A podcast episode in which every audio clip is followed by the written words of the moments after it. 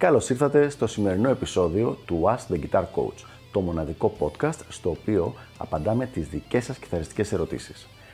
Αν ενδιαφέρεστε να εξελίξετε το παίξιμό σας στο maximum βαθμό, στείλτε μου ένα email στο email ioannis.ioannis.org για να σας ενημερώσω για τα πακέτα εκμάθησης κιθάρας του Elite Guitar Coaching. Πάμε λοιπόν να δούμε τη σημερινή μας ερώτηση.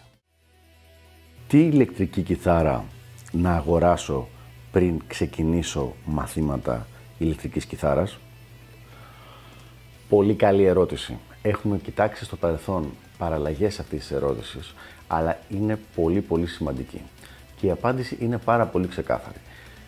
Δεν πρέπει να πάρεις κιθάρα πριν ξεκινήσεις μαθήματα.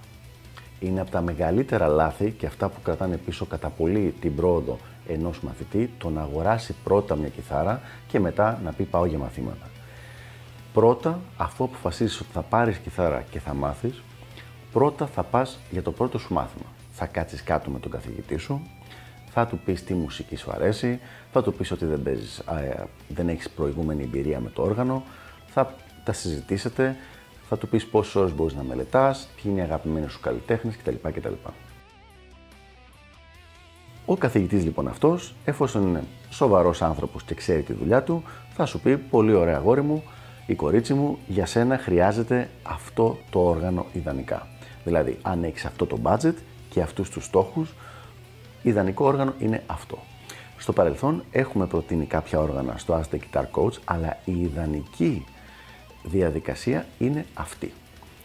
Δηλαδή κάτι το οποίο θα έχει σχέση με το προσωπικό σου budget, καθώς επίσης και με το είδος μουσικής που θες να μάθεις. Γιατί καλές είναι οι γενικευμένες ας πούμε, προτάσεις, αλλά για παράδειγμα, είχαμε προτείνει τη Fender Mexican Strat.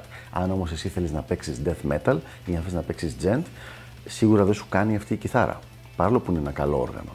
Γι' αυτό λοιπόν πάντα πρώτα πάμε στον καθηγητή και μετά παίρνουμε το όργανο. Αν δεν το κάνεις έτσι, είναι πάρα πάρα πολύ πιθανό ότι εκτός αν δεν έχεις κανένα συγκεκριμένο ενδιαφέρον για κάποιο είδος μουσικής συγκεκριμένα, θα πάρεις λάθος κιθάρα. Είναι πάρα πολύ πιθανό. Γι' αυτό λοιπόν είναι πολύ καλύτερα πρώτα να τα πεις με τον καθηγητή σου και μετά να αποφασίσεις ε, μαζί να αποφασίζετε τι όργανο θα πάρεις.